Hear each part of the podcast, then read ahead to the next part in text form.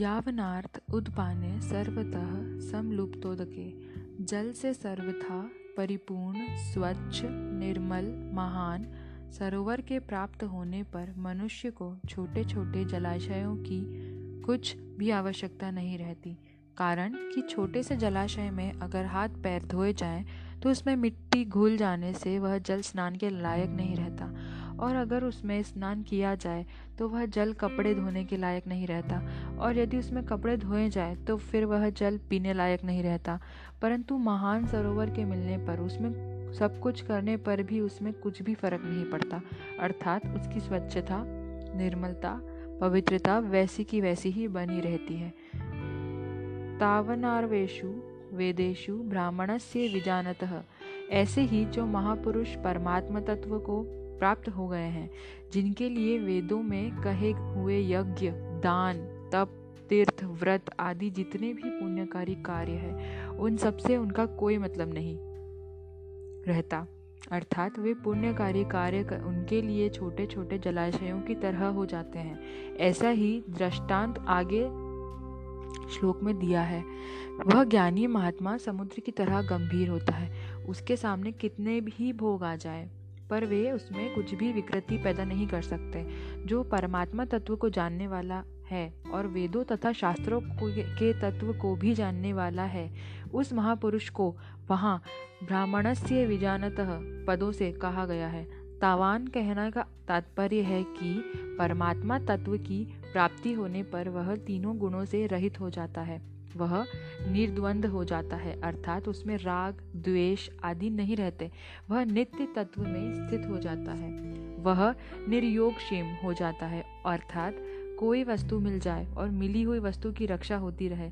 ऐसा उसमें भाव ही नहीं होता। वह सदा ही परमात्मा परायण रहता है।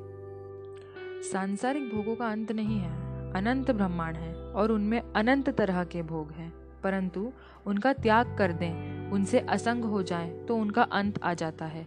ऐसे ही कामनाएँ भी अनंत होती है, परंतु उनका त्याग कर दे, निष्काम हो जाए तो उनका अंत आ जाता है। कर्मण्यवाधी कारस्ते। प्राप्त कर्तव्य कर्म का पालन करने में ही तेरा अधिकार है। इसमें तू स्वतंत्र है, कारण कि मनुष्य कर्म योनि है। मनुष्य के सिवाय दूसरी कोई भी योनि नया कर्म करने के लिए नहीं है। पशु पक्षी आदि, जंगल और वृक्ष, लता आदि, स्थावर प्राणी नया कर्म नहीं कर सकते। देवता आदि में नया कर्म करने की सामर्थ्य तो है, पर वे केवल पहले किए गए यज्ञ, दान आदि शुभ कर्मों का फल भोगने के लिए ही है। वे भगवान के विधान के अनुसार मनुष्यों के लिए कर्म करने की सामग्री दे सकते हैं, पर केवल सुख भोग में ही लिप्त रहने के कारण स्वयं नया कर्म नहीं कर सकते। नारकीय जीव भी भोग योनि होने के कारण अपने दुष्कर्मों का फल भोगते हैं। नया कर्म नहीं कर सकते। नया कर्म करने में तो केवल मनुष्य का ही अधिकार है। भगवान ने सेवा रूप नया कर्म करके केवल अपना उद्धार करने के लिए ही यह अंतिम मनुष्य जन्म दिया है। अगर यह कर्मों को अपने लिए करेगा तो बंधन में पड़ जाएगा और अगर कर्मों को न करके आलस्य प्रमाद में पड़ा रहेगा तो बार बार जन्मता मरता रहेगा। अतः भगवान कहते हैं कि तेरा केवल सेवा रूप कर्तव्य कर्म में ही अधिकार है, कर्मणि। पद में एक वचन देने का तात्पर्य है कि मनुष्य के सामने देश, काल, घटना, परिस्थिति आदि को लेकर शास्त्र विहित कर्म तो अलग अलग होंगे, पर एक समय में एक मनुष्य किसी एक कर्म को ही तात्पर्य तत्परता पूर्वक कर सकता है। जैसे, क्षत्रिय होने के कारण अर्जुन के लिए युद्ध करना, दान देना, यादि, कर्तव्य, कर्म का विधान है। पर वर्तमान में युद्ध के समय, वह एक युद्ध रूप कर्तव्य कर्म ही कर सकता है। दान आदि कर्तव्य कर्म नहीं कर सकता। मनुष्य शरीर में दो बातें हैं, पुराने कर्मों का फल भोग और नया पुरुषार्थ।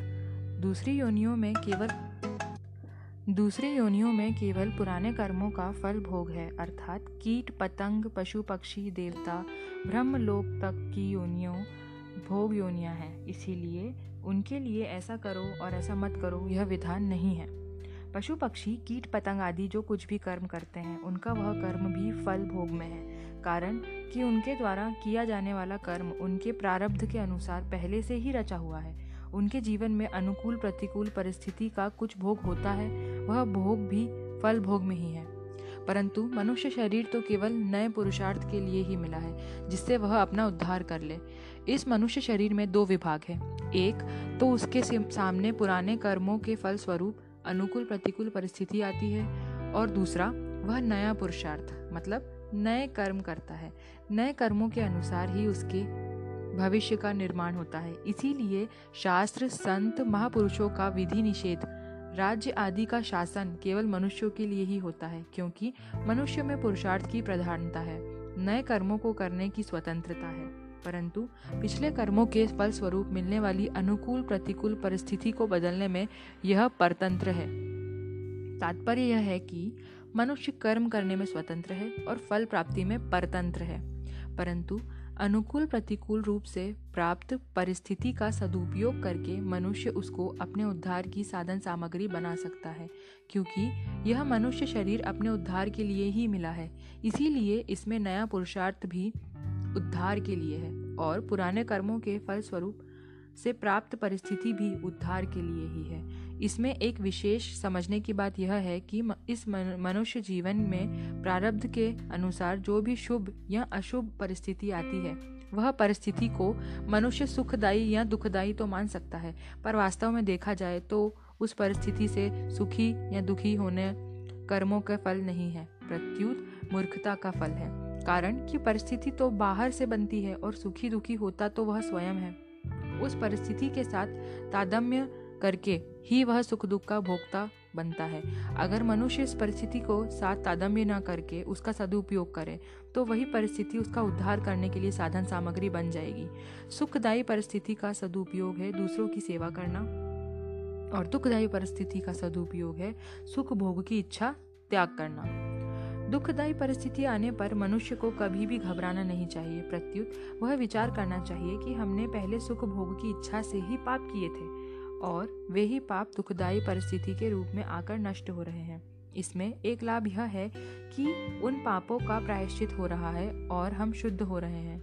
दूसरा लाभ यह है कि हमें इस बात की चेतावनी मिलती है कि अब हम सुख भोगों के लिए पाप करेंगे तो आगे भी इस प्रकार दुखदायी परिस्थिति आएगी। इसीलिए सुख भोग की इच्छा से अब कोई काम करना ही नहीं है। प्रत्युत प्रणिमात्र के हित के लिए ही काम करना है। तात्पर्य यह हुआ कि पशु पक्षी, कीट पतंग आदि योनियों के लिए पुराने कर्मों का फल और नया कर्म, ये दोनों ही भोग रूप में है। और मनुष्य के लिए पुराने कर्मों का फल और नया कर्म, ये दोनों ही उद्धार के साधन हैं। माँ फलेशु कदाचन, फल में तेरा किंचित मात्र भी अधिकार नहीं है, अर्थात फल की प्राप्ति में तेरी स्वतंत्रता नहीं है। क्योंकि फल का विधान तो मेरे अधीन है। अतः फल की इच्छा न रखकर कर्तव्य कर्म कर। अगर तू फल की इच्छा रखकर कर्म करेगा तो तू बंध जाएगा। फले सतो निबध्यते। कारण कि फले इच्छा, अर्थात भोक्ता तत्व पर ही कर्तव्य टिका हुआ है। अर्थात भोग तत्व से ही कर्तव्य आता है।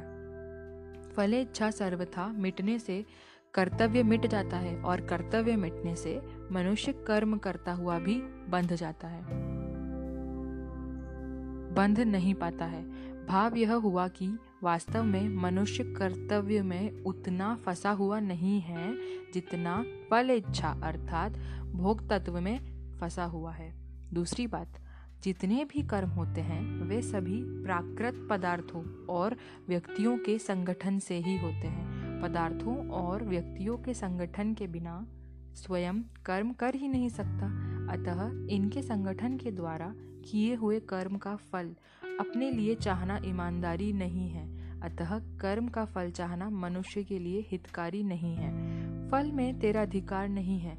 इससे यह बात सिद्ध हो जाती है कि फल के साथ संबंध जोड़ने में अथवा न जोड़ने में मात्र मनुष्य स्वतंत्र है। सबल है, इसमें वह पराधीन और निर्बल नहीं है। फलेशु, पद में बहुवचन देने का तात्पर्य यह है कि मनुष्य कर्म तो करता है, पर उस कर्म के अनेक चाहता, अनेक फल चाहता है। जैसे, मैं अमुक कर्म कर रहा हूँ तो इससे मेरे को पुण्य हो जाए। संसार में मेरी कीर्ति हो जाए। लोग मेरे को अच्छे समझे, मेरा आदर सत्कार करें, मेरे को इतना धन प्राप्त हो जाए, आदि आदि। निष्काम होने के उपाय। कामना पैदा होने से अभाव होता है। कामना की पूर्ति होने से परतंत्रता और पूर्ति न होने से दुख होता है, तथा कामना पूर्ति का सुख लेने से नई कामना की उत्पत्ति होती है, और सकाम भाव पूर्वक नए नए कर्म करने की रुचि बढ़ती चली जाती है। ऐसा ठीक ठीक समझ लेने से निष्कामता स्वतः आ जाती है। कर्म नित्य नहीं है, क्योंकि उनका आरंभ और अंत होता है। तथा उन कर्मों का फल भी नित्य नहीं है, क्योंकि उनका भी संयोग और वियोग होता है, परंतु स्वयं नित्य है। अनित्य कर्म और कर्म फल से नित्य स्वरूप को कोई लाभ नहीं होता। ऐसा ठीक समझ लेने से निष्कामता आ जाती है। निष्काम होने से संसार का संबंध छूट जाता है और परमात्मा तत्व की प्राप्ति हो जाती है। कर्मों में निष्काम होने के लिए साधक में तेज़ी का विवेक भी होना चाहिए और सेवा भाव भी होना चाहिए, क्योंकि इन दोनों के होने से ही कर्म योग ठीक तरह से आचरण में आएगा। नहीं तो कर्म हो जाएँगे और योग नहीं होगा। तात्पर्य यह है कि अपने सुख, आराम का त्याग करने में तो विवेक की प्रधानता होनी चाहिए और दूसरों को सुख आराम पहुँचाने में सेवा भाव की प्रधानता होनी चाहिए। माँ कर्म फल हेतु रभ तू कर्म फल का हेतु भी मत बन। तात्पर्य यह है कि शरीर इंद्रियाँ, मन बुद्धि आदि कर्म सामग्री के साथ अपनी किंचन मात्र भी ममता नहीं रखनी चाहिए क्योंकि इनमें ममता होने से मनुष्य कर्म फल का हेतु बन जाता है। आगे, पाँचवें अध्याय के ग्यारहवें श्लोक में भगवान ने शरीर, मन, बुद्धि और इंद्रियों के साथ केवलेह पद देकर बताया है कि शरीर आदि के साथ किंचन मात्र भी ममता नहीं होनी चाहिए। शुभ क्रियाओं में फल की इच्छा न होने पर भी मेरे द्वारा किसी का उपकार हो गया, किसी का हित हो गया, किसी को सुख पहुँचा। ऐसा भाव हो जाता है तो यह कर्म फल का हेतु बनना है। कारण कि ऐसा भाव होने से शुभ कर्म के साथ और मन बुद्धि इंद्रियाँ आदि के साथ संबंध हो जाता है, जो कि असत का संग है। वास्तव में अंतकरण, बहिकरण और क्रियाओं के साथ हमारा कोई संबंध नहीं है। इनका संबंध समष्टि संसार के साथ है, जैसे दूसरे किसी व्यक्ति के द्वारा दूसरे किसी का हित होता है तो उसमें हम अपना संबंध नहीं मानते। उसमें अपने को निमित्त नहीं मानते। ऐसे ही अपने कहलाने वाले शरीर आदि से किसी का हित हो जाए तो उसमें अपने को निमित्त न माने। जब अपने को किसी भी क्रिया में निमित्त हेतु नहीं मानेंगे तो कर्म फल का हेतु भी नहीं बनेंगे। माँ ते संगो अस्त्व कर्माणी। कर्म न करने में भी तेरी आसक्ति नहीं होनी चाहिए, कारण कि कर्म न करने में आसक्ति होने से आलस्य, प्रमाद आदि होंगे। कर्म फल में आसक्ति रहने से जैसा बंधन होता है, वैसा ही बंधन कर्म न करने, आलस्य प्रमाद आदि से होने लगता है, क्योंकि आलस्य प्रमाद का भी एक भोग होता है, अर्थात उनका भी एक सुख होता है, जो तमोगुण है। निद्रालस्य प्रमोदतम तत्तामस मुद्वाहतम, और जिसका फल अधोगति है। तात्पर्य यह हुआ कि राग, आसक्ति कहीं भी होगी तो वह बांधने वाली ही हो जाएगी। कर्म रहित होने से हमें लौकिक लाभ होगा। संसार में हमारी प्रसिद्धि होगी। आदि कोई सांसारिक प्रयोजन भी नहीं होना चाहिए। और समाधि लग जाने से आध्यात्मिक तत्व में हमारी स्थिति होगी। आदि कोई पारमार्थिक प्रयोजन भी नहीं होना चाहिए। तात्पर्य यह है कि कर्म न करने से सांसारिक और पारमार्थिक उन्नति होगी। यह भी कर्म न करने में आसक्ति है, क्योंकि वास्तविक तत्व कर्म करने और करने से अतीत है। एक कर्म विभाग है और एक फल विभाग है। मनुष्य का कर्म विभाग में ही अधिकार है, फल विभाग में नहीं। कारण कि नया पुरुषार्थ होने से कर्म विभाग मनुष्य के अधीन है और पूर्वकृत कर्मों का भोग होने से फल विभाग प्रारब्ध के अधीन है। कर्म योग की दृष्टि से देखें तो मनुष्य को जो साधन सामग्री मिली है, वह प्रारब्ध है। और उसका सदुपयोग सदुपयोग करना अर्थात उसको अपना और अपने लिए न मानकर प्रत्युत दूसरों का और दूसरों के लिए मानकर उनकी सेवा में लगाना पुरुषार्थ है।